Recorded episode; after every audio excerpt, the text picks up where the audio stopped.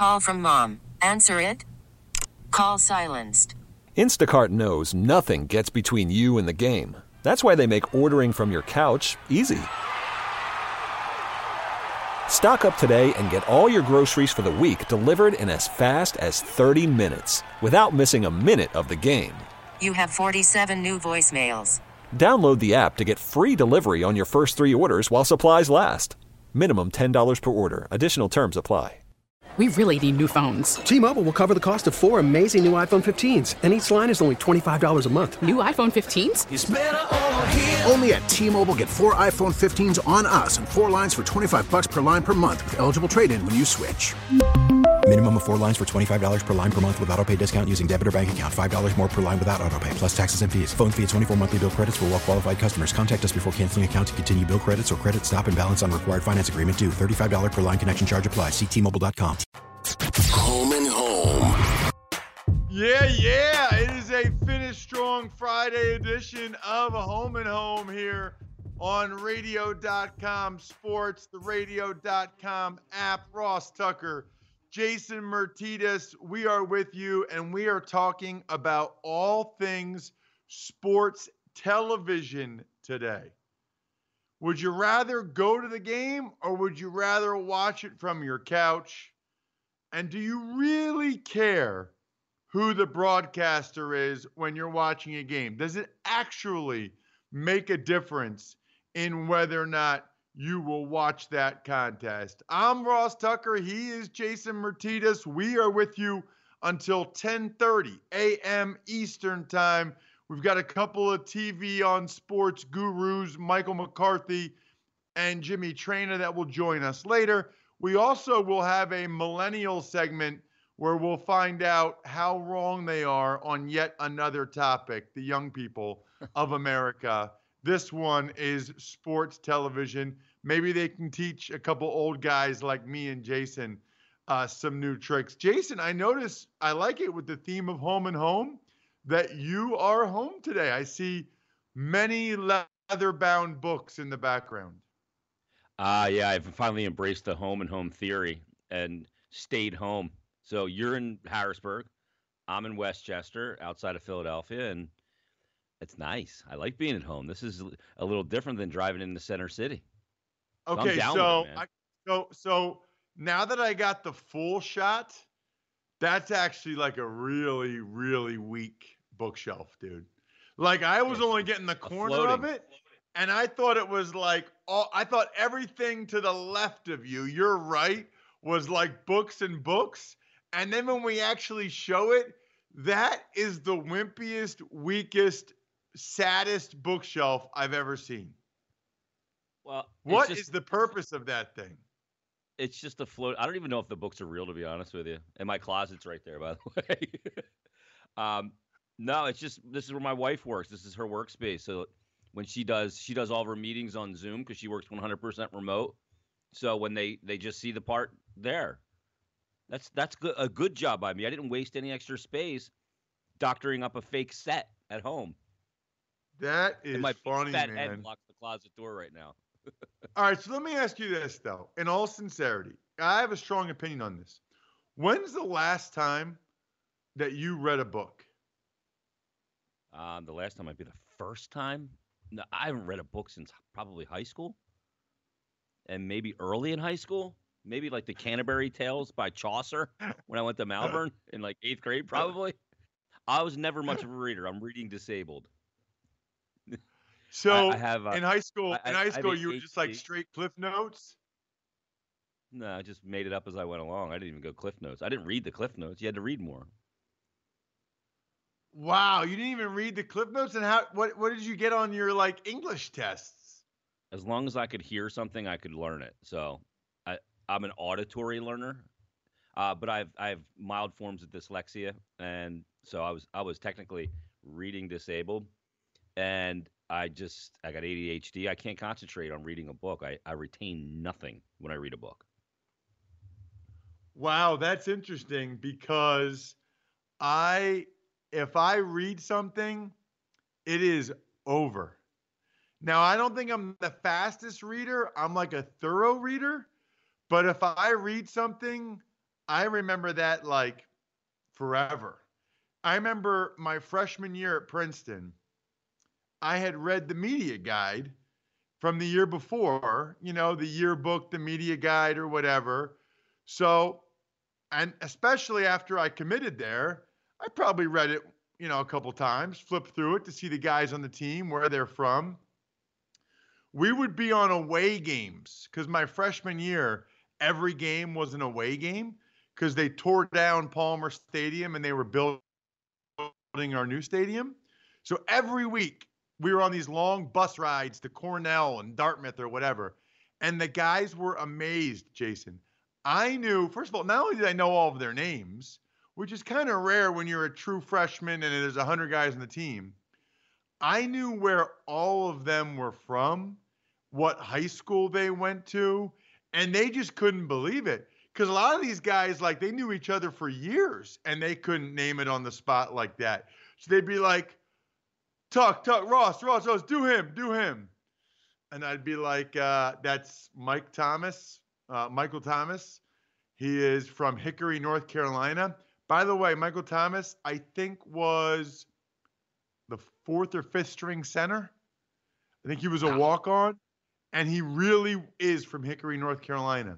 And that's one of my frustrations in life. We really, like, if God was ever going to redesign us, we got to have a delete button somewhere or an eject button for information in your brain that is just such a waste that you don't need it all. Because I'd love to get rid of that and like learn some new stuff. Like I don't need that anymore. Yeah, but your brain power is infinite. You have infinite brain space, don't you? Because you're still remembering things. Like if you looked at a dinner menu last night, could you remember everything that was on it? All the things you considered? It's not taking up that Um, space from you. I I would remember a decent amount. Yeah, like they I people say I don't think this is true, but they say that I have like a borderline photographic memory. I don't think that's true. I just think I have a really really good memory if I if I read something. But here's my point. Here's my question to you, okay? Who has time to read books nowadays? Like no matter what industry you are in, okay, there's always so much new information and so many periodicals and the internet that I don't know how you ever have time to actually read a book or if, or that or at least that that's the most efficient usage of your time like right now right there's never a time where on my phone I don't have at least five or six web browsers open. And mm-hmm. usually it's more than that, right? So I have one that I haven't read. It's been open for weeks. What's the best streaming service for a sports fan 2020 edition from Awful Announcing? I haven't read that yet. Very relevant for our conversation today. Uh, next one from Vox. Daily, um, the growth of daily, the rise of daily fantasy and sports betting has created an economy of its own. Haven't read that. Uh, men's health. What's the difference between a cold or allergies? That's just, I was just curious about that one. On the road again from the Athletic. One day in the life of an NFL area scout from Bo Wulf, who covers the Eagles. I haven't read that yet. Pro Football Talk. NFL expects huge in cash influx from next wave of TV deals. Again, very relevant for my job, the show we're talking about today, which by the way, the projections are that it's about $880,000 per player. Wow. So 3.2 billion in total dollars, 100 million each team. That comes out to the 48.5%, $880,000 per player. Let's go ahead and turn that thing down.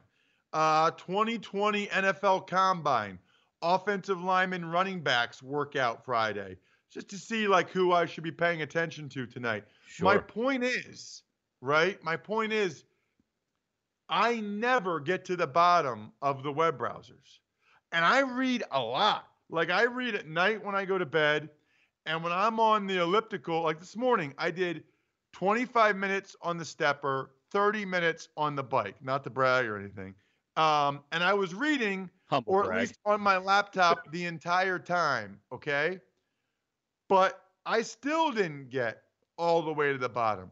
So, like a book, a book, like I, I, to me, I feel like if I read a book, the book is from a while ago. Like I got shit I need to read now, dude. You know what I mean? Like I, I got shit I need to read for tomorrow, or I need to read for next week or for my life now. Like what book am I gonna read? Nancy Well, what about, Drew, like- Huckleberry. what Finn? about- like what the hell book am I gonna read?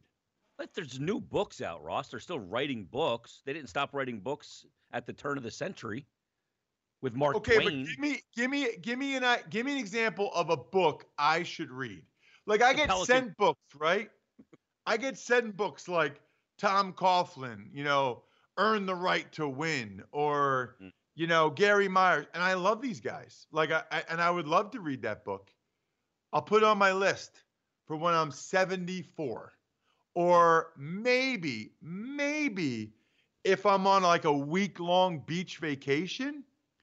But even then, I'm keeping up to date with what's going on in the world, and I'm reading stuff off my phone. It interests you more. It interests you. Like the one thing you'll never hear me say, like I always, I always have these little phrases I get said no one ever. Like I've never said, and I and I despise people who say, "Well, the book was better than the movie." Bullshit.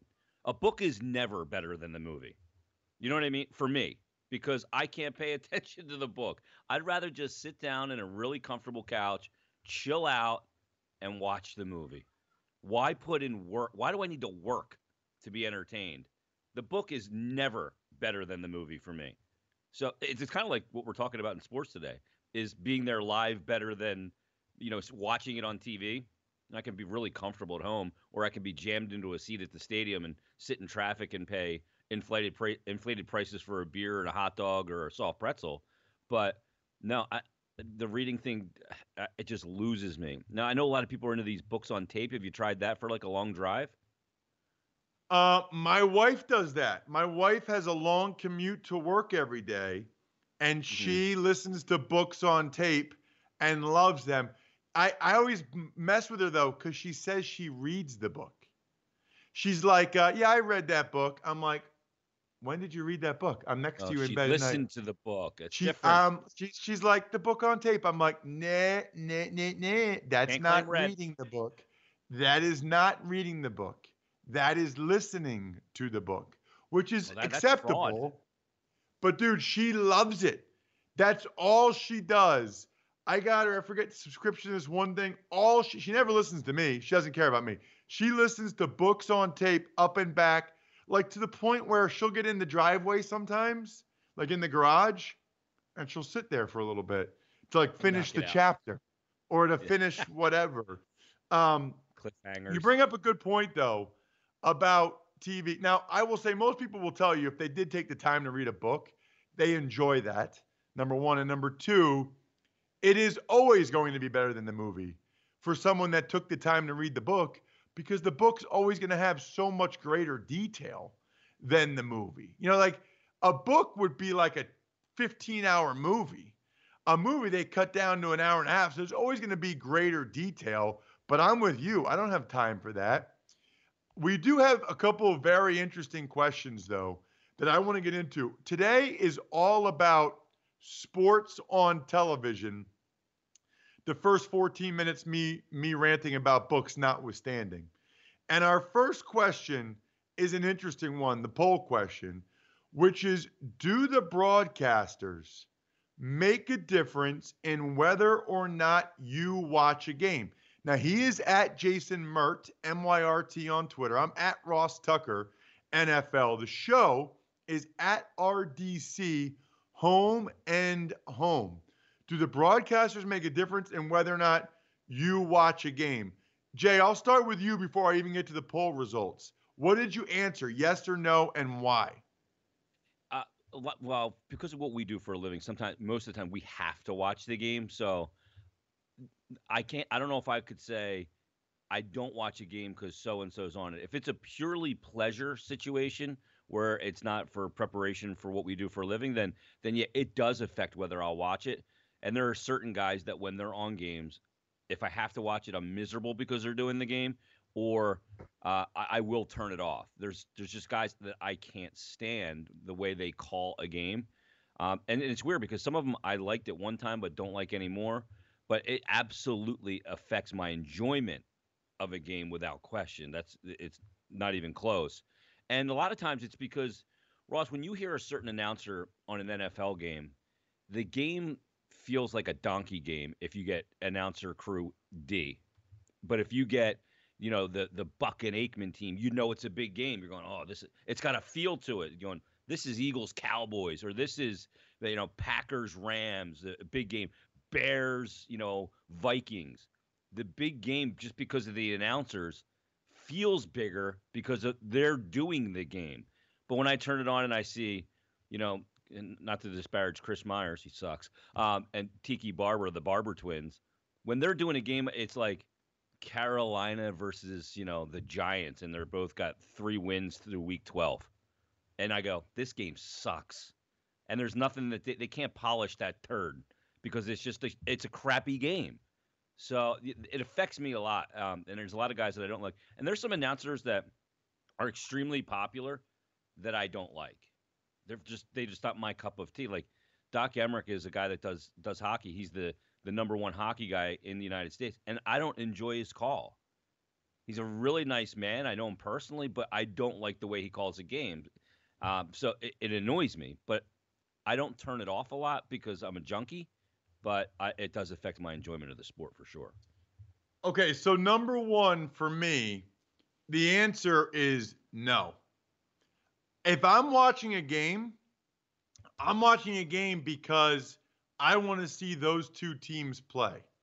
I'm not going to watch it because there's a certain announcer, and I'm not going to not watch it because there's a certain broadcaster. So that's number one for me. Now, I think some are better than others for sure.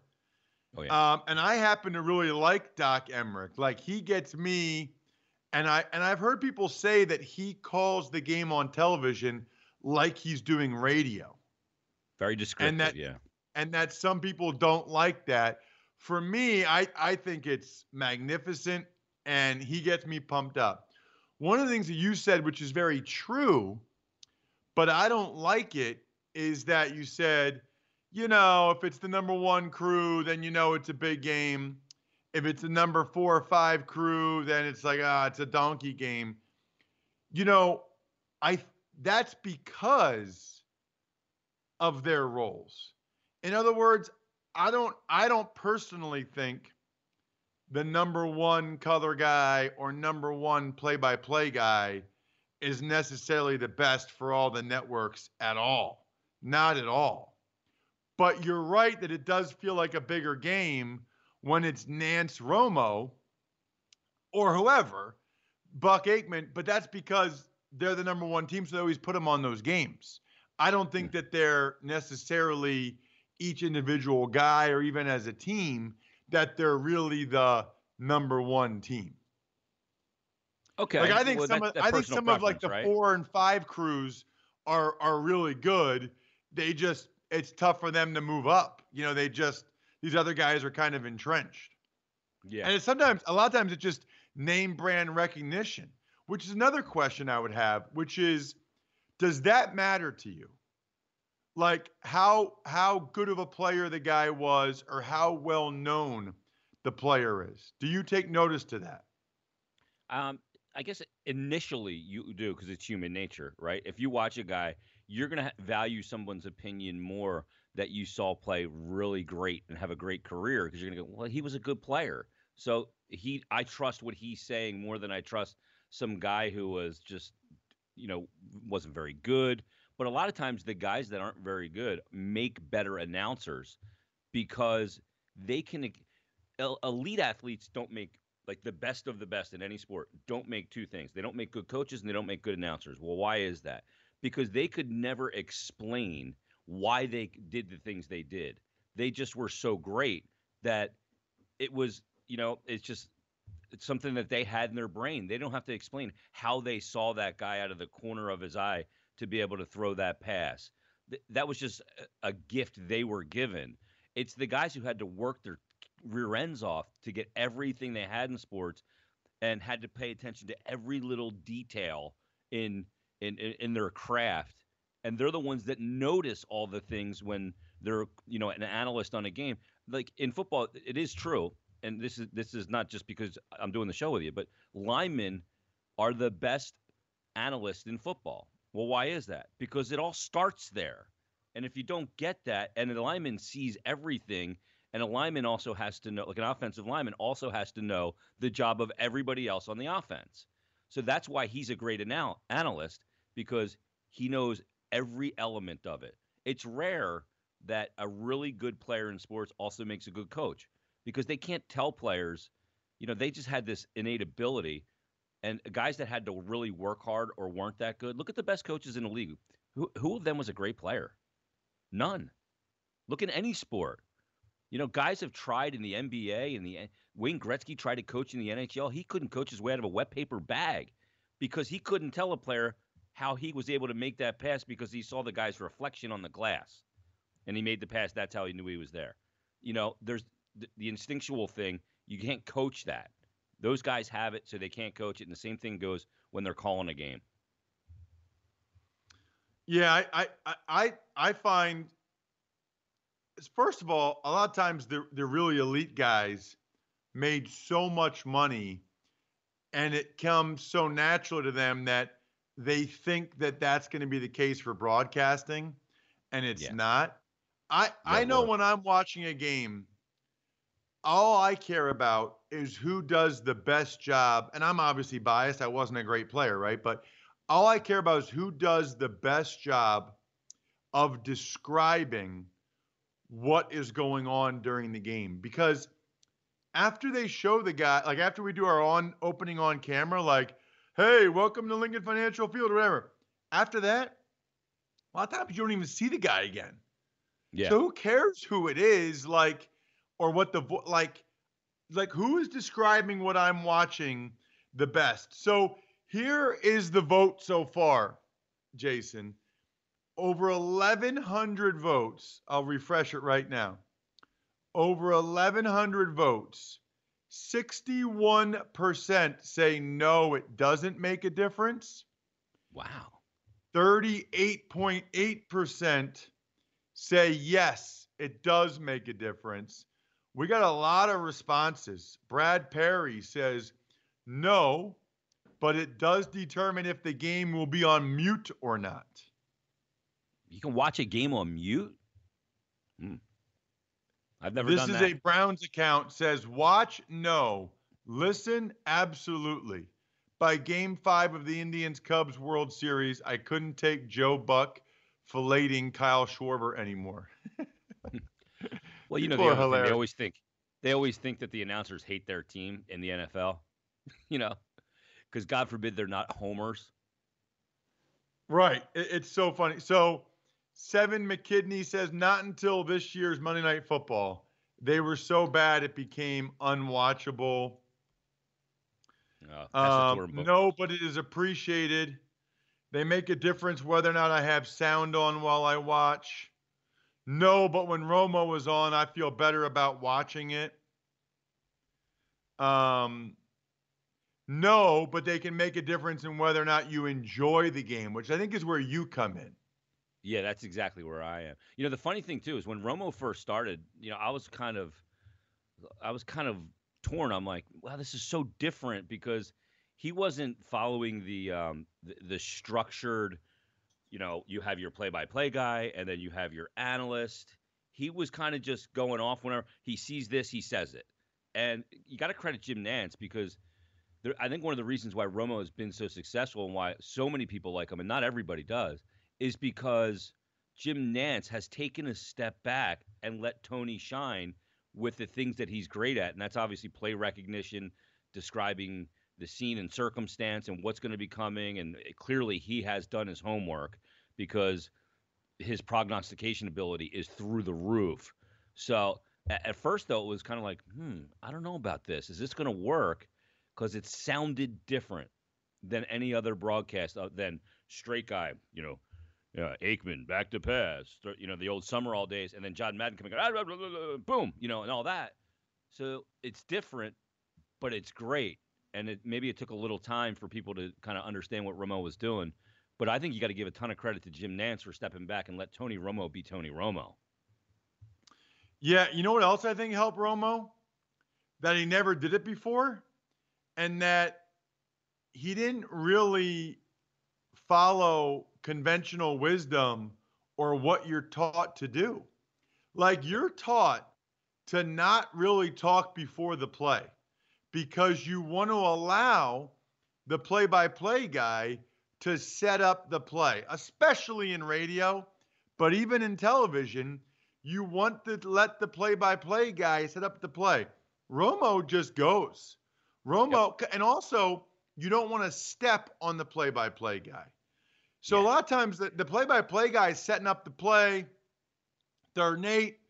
They got three receivers to the right, you know, single back. And so you don't want to be like, I think they're going to blitz here, you know, like, because what if you talk when he's talking? So, if anything, because of Romo, I have been more frequently saying stuff before the play, but I still kind of give a hand signal to the play by play guy, like, let me get in here. You know, like I, I got something. If you if you get a chance to finish your sentence setting up the play, I got something interesting. But Romo, it's almost like he didn't know that he didn't know any better.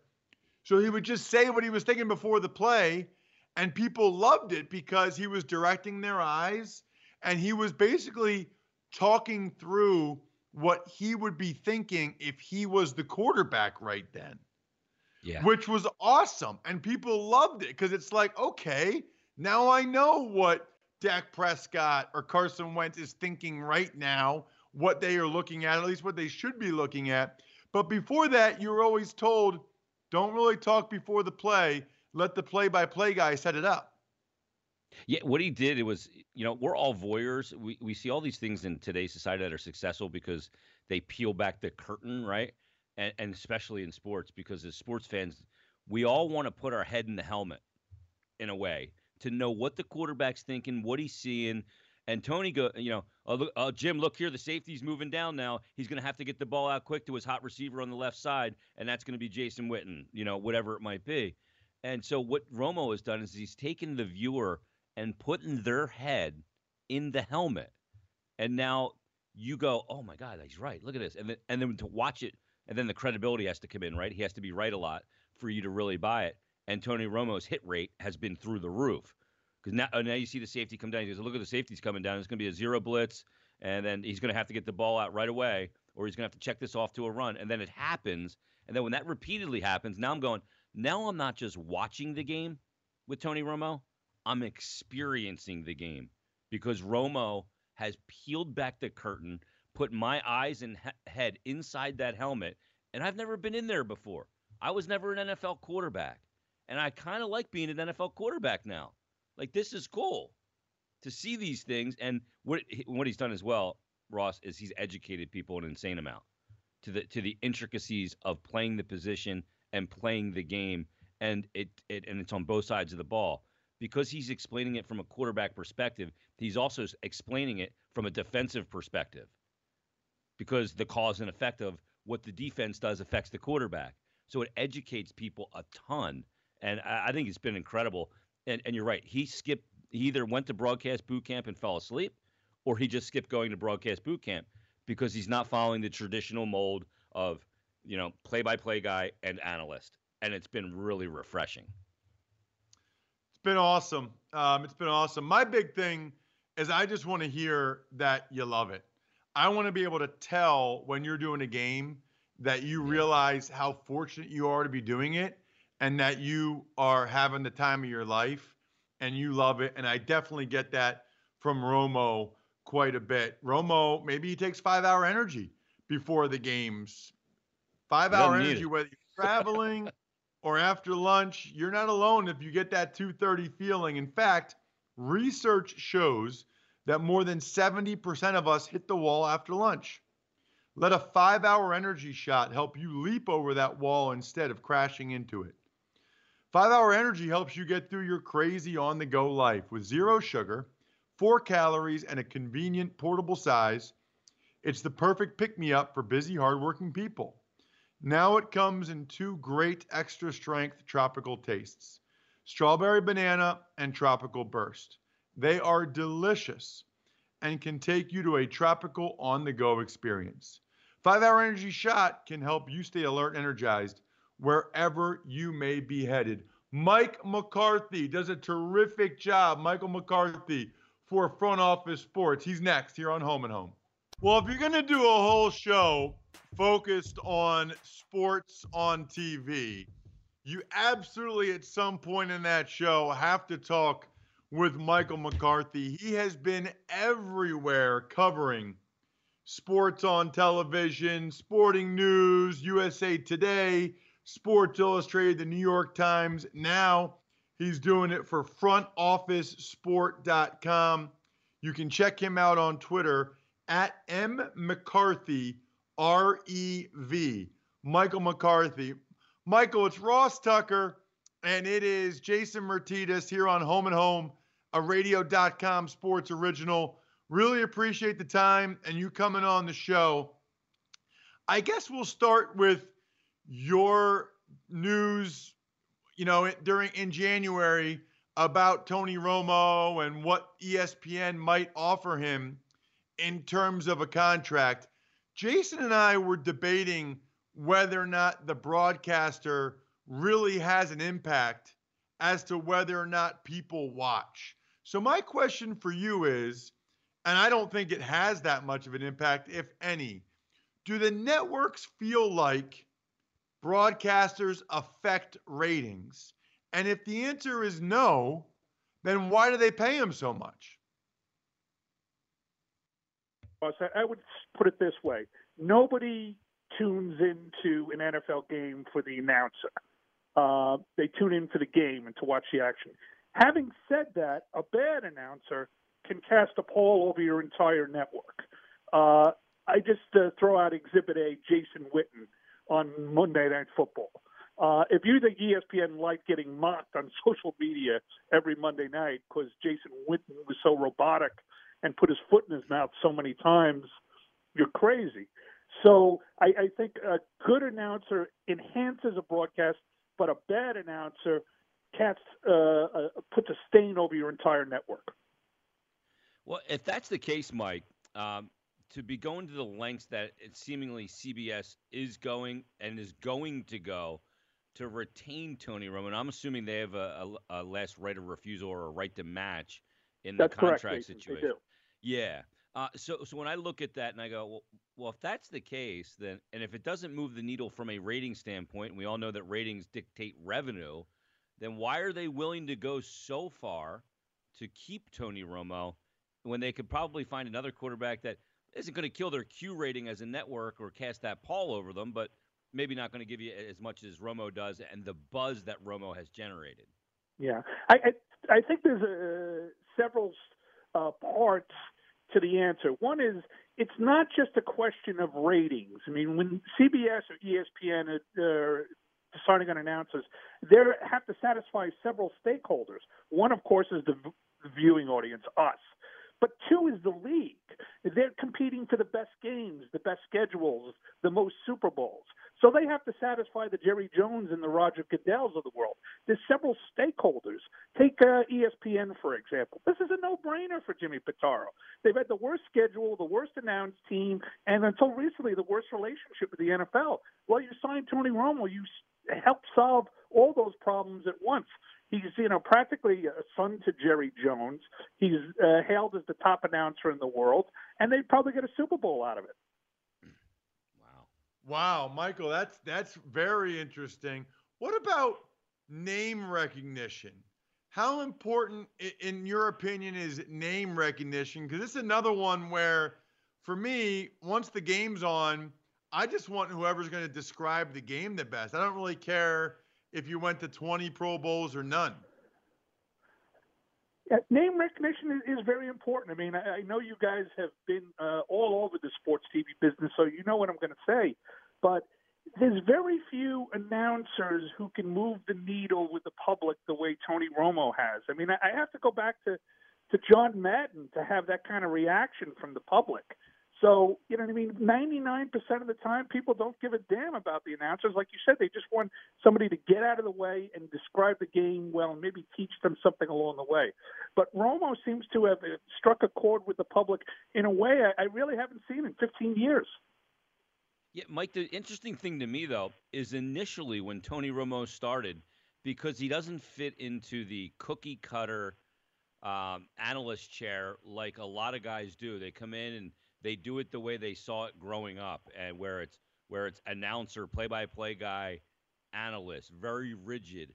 Romo has come in and put a flow to it and done his own thing, been way outside the box in his approach. And and we were talking before you came on. You got to credit Jim Nantz, who's a venerable broadcaster, for allowing Tony to be Tony. But initially, a lot of people were turned off by Tony Romo. It took some time for them to realize that his predicted his ability to predict what was going to happen was his fastball, but that took a little bit of time, didn't it? Jason, you're right, and it's easy to uh, forget that. You know, you give a, a dog a good name, everybody wants to add to it. But in the beginning, Romo wasn't good. He mumbled. His voice was kind of funny. He would go up and down. He would uh, stumble over uh, Nantz. And I think Nantz, as you and Ross uh, accurately point out is really the secret weapon here. I mean, he's one of the all-time uh, play-by-play announcers, and he was willing to put his ego aside and make Romo the star to help Romo develop into what he became by the end of the first season.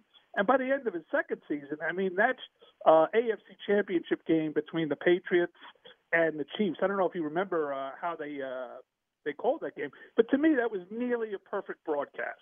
I mean, if I was CBS, I would have said, "You want ten million? Here it is, ten million a year, right after that game." Yeah. We're talking with Michael McCarthy, uh, who's a senior writer for Front Office Sport. Check him out on Twitter at M McCarthy REV. Been reading his stuff for years, going back USA Today, Sports Illustrated, etc. I wanted to dive into Michael the XFL because I've been following their ratings. I'm obviously, you know, very curious.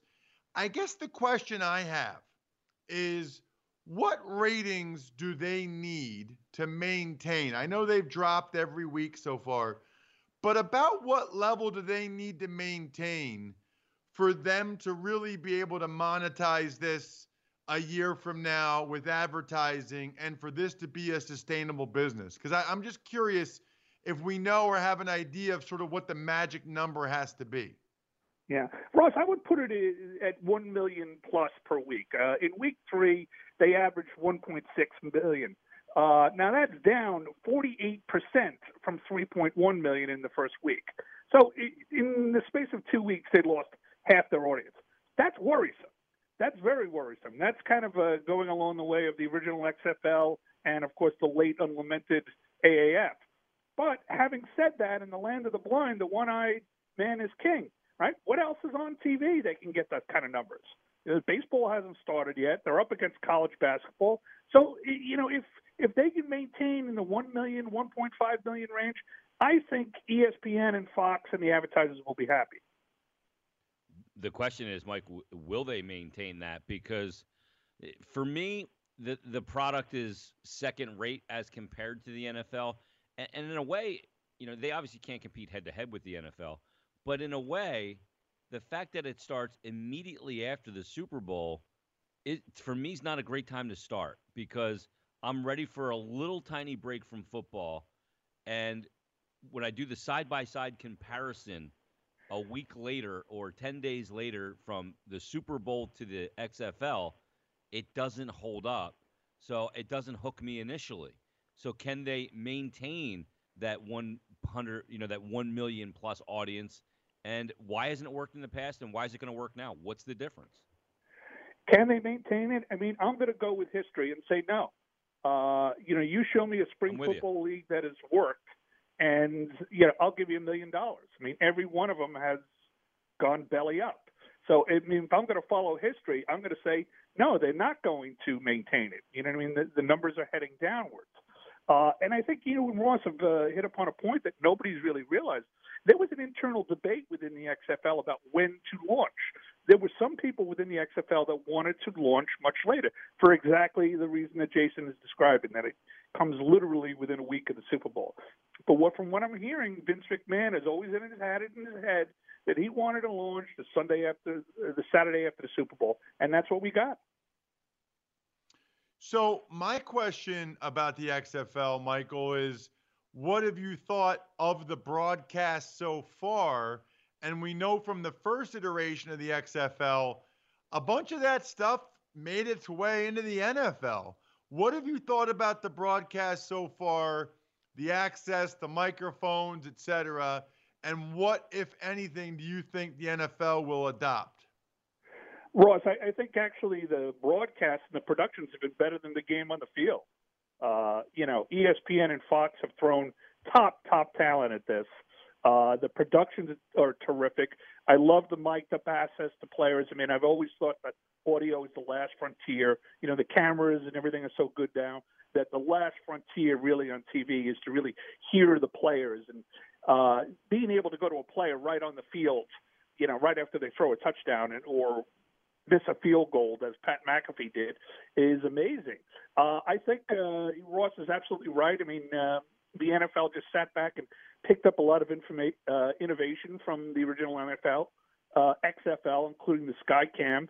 I think uh, you know this time around you'll see more access uh, to players on the sidelines where they haven't been uh, allowed before, and I think you'll you'll see them pick up Ross this whole audio revolution that this new XFL is uh, doing. Hey, Mike. Um, one of the things I'm really curious about is, in my opinion, they've really perfected the way television brings you football. It's it's done so well. HD TV. We talked about Romo and a lot of the great announcers and just the presentation of the game is tremendous. And some of the other sports, there's a little lacking there because the, the drop off from the live experience is so dramatic to the at home experience. Whether that's if you feel that's the NHL or NBA, even golf to some extent um, does well on television, but uh, there's still some things that they could probably do better, and Fox is trying to do that now as well. But what sport could, needs to be improved from the live experience the most to the at home experience that would help the sport grow and garner better ratings? I think it's hockey. Uh, you know, everybody has always said this that you know hockey is great in person and it's uh, bad on TV, and I think that's still true. I mean, I took my 16-year-old daughter to her first hockey game, Christina, the other day, and she was just amazed at the speed and the hitting and the beauty of the game up close, which she wasn't getting at home. Uh, so I think it's hockey. Uh, on the other hand, I think you know football is the most perfect sport ever invented for television. The late great Frank Gifford told me, you know, you you have 22 players on the screen at one time at the snap. You've got natural breaks to go to the bathroom, get a sandwich. It's just the most perfect sport ever invented for television. Wrapping up here with Michael McCarthy from frontofficesport.com at M McCarthy REV on Twitter. Michael, where are we with the streaming stuff and with these TV deals? There's been so much talk with the CBA that the NFL wants to get the CBA done now because it will impact the TV deals and I'm assuming the streaming deals. So the question is, do you believe that that whether or not there's a new CBA would have a big impact on these TV deals? and I saw a report up from Pro Football Talk. I don't know where they got the number of 3.2 billion more per year in TV deals. Is that realistic? It is realistic, Ross. I mean, I think some of these deals are literally going to double. Uh, the NFL has a fantastic story to tell. I mean, most of the, the most watched telecasts on TV now are the NFL. It's the single most valuable property in prime time. Uh, in terms of the streaming deals, you know what I mean? And, and all this talk about, oh, Amazon's going to come in and YouTube and Google and da, da, da, da. you know, I'll believe it when I see it.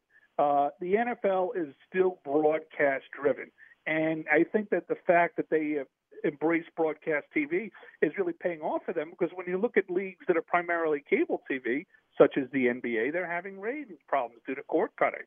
So uh, I, I really think the NFL is going to stick with broadcast TV. As far as the streaming portion of it, Ross, I think we're still one negotiation away. They, they're going to do this round of deals. It's going to last seven or eight years, and then maybe seven or eight years down the road, then we'll see the streaming take off. Michael McCarthy. Michael, before you go, can you tell the folks about Front Office Sports that might not be familiar? Oh, I'd, I'd love to. We're the fastest growing publisher at the intersection of sports and business. We have a must read free daily newsletter and a website. We have a Shot Callers video series where we uh, interview folks such as yourself who are big names in the business, both in front of and behind the camera. And uh, we're growing like we're growing like gangbusters. It's a real rocket ship. Awesome. Great to hear, Michael. Thanks for coming on the show. Hey, thank you guys. I really enjoyed it. All right, there he is. Michael McCarthy does a terrific job with TV in sports. Interesting, Jason, on a lot of levels. It is crazy how much money the NFL is going to get. You know, these new TV deals are reportedly going to be at least 3.2 billion more per year, which is more. um, yeah, which is a hundred million dollars per team. And even if you just look at the latest deal, right, where there's 55 players, if they if they if the NFL players approve of the CBA, there'll be 55 guys on a roster. If you add that 3.2 billion, and let's just say the players are getting 48.5% of that. I think they actually get 55% of the TV revenue, but let's just say 48.5%.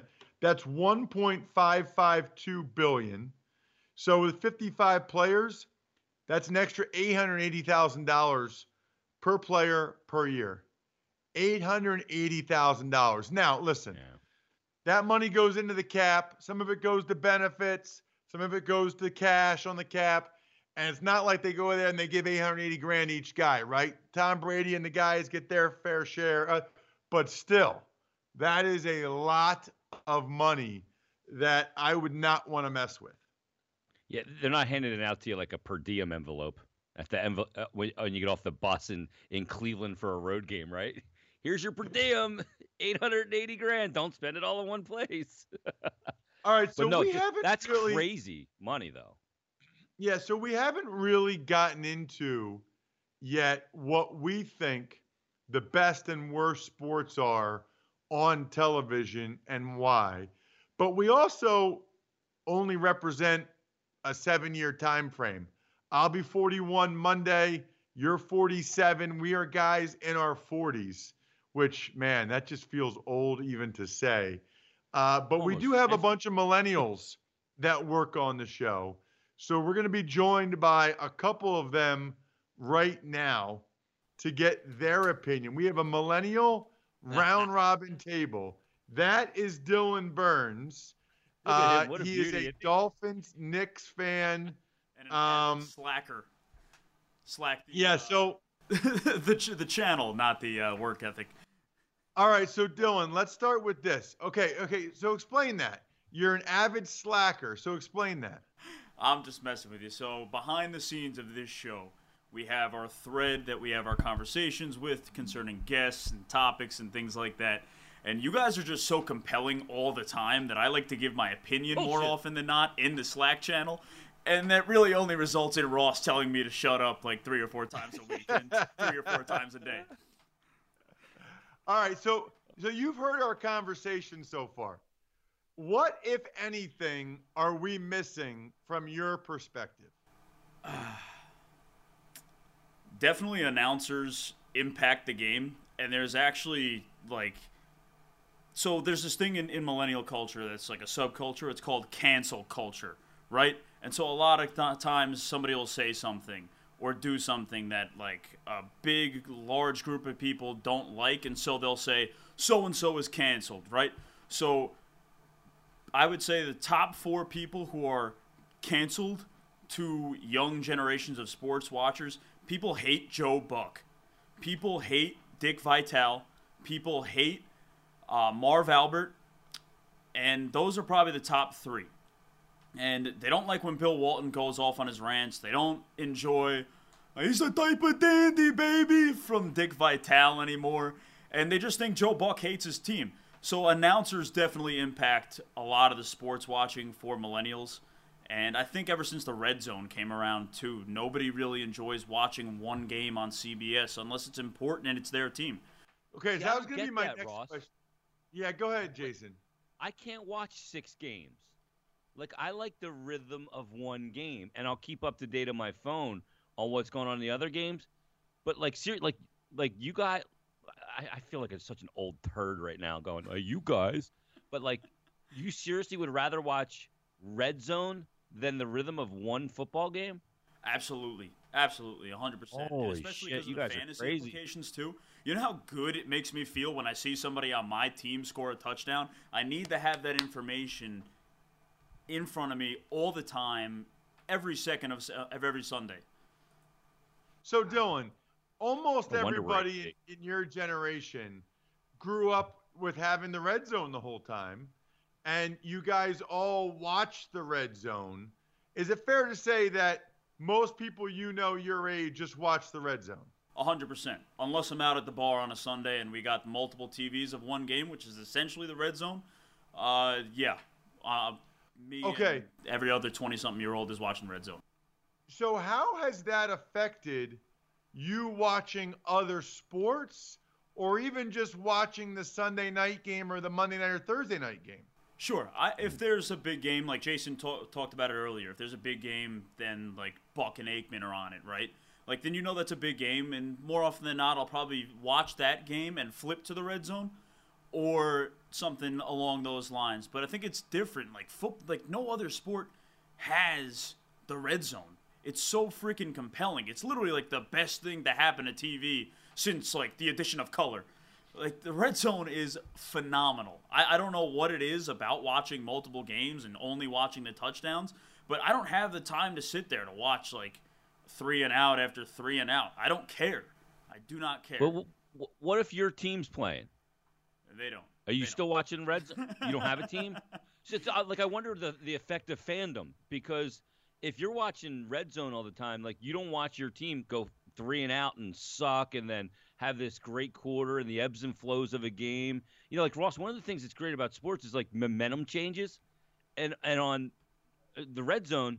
It's always the team with momentum scoring, so it's like you don't feel the momentum shift in a game, and you know how a coach tries to recapture momentum or a certain player with a big hit. You guys just see like, you know, like for, like it's like watching the end of a porno. You always get the end scene. You know what I mean? Like you, you never see any of the build up and any of the you know the fun stuff.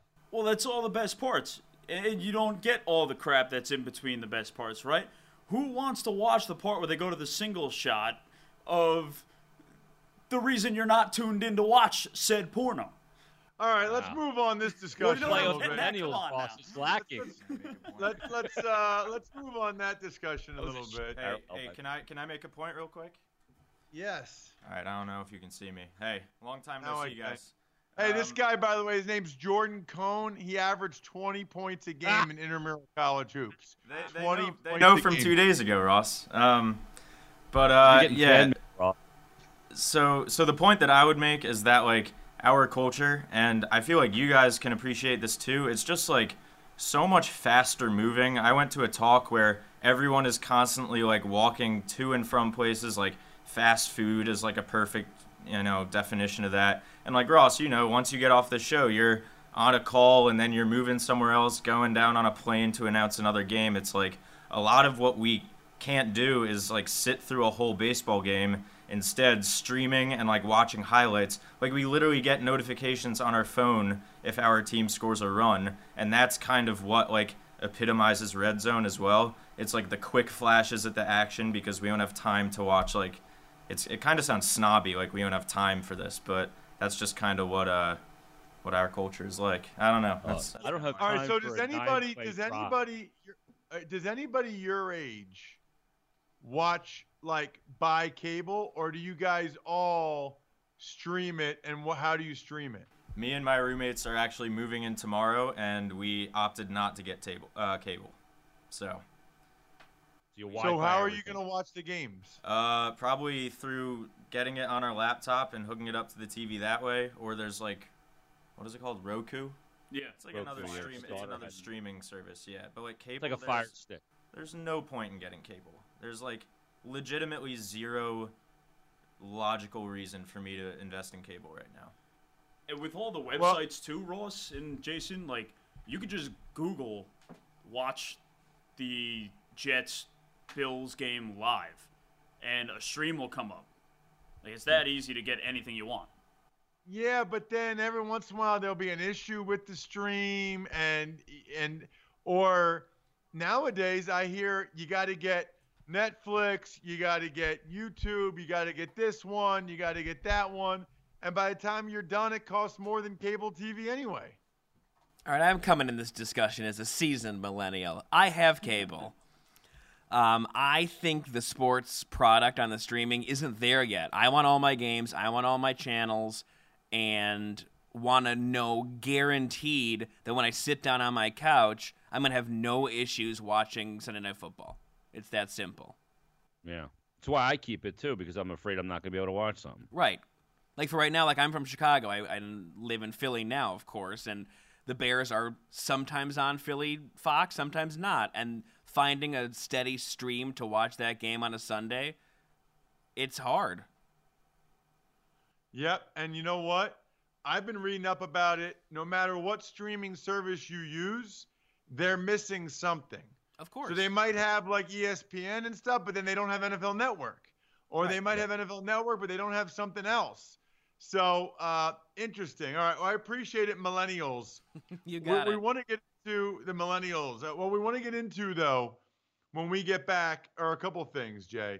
Number one, the Ask Reddit question is epic today. I It mean, is. epic.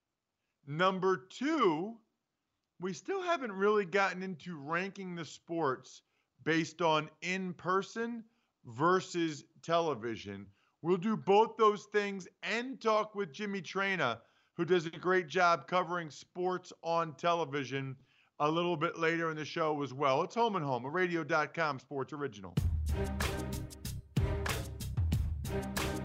Hi, everyone. This is Dave Briggs. Thanks for listening to the Home and Home podcast. Remember, you can watch or listen live every day from 8:30 to 10:30 a.m. exclusively on the Radio.com app or at Radio.com/home. Home and home.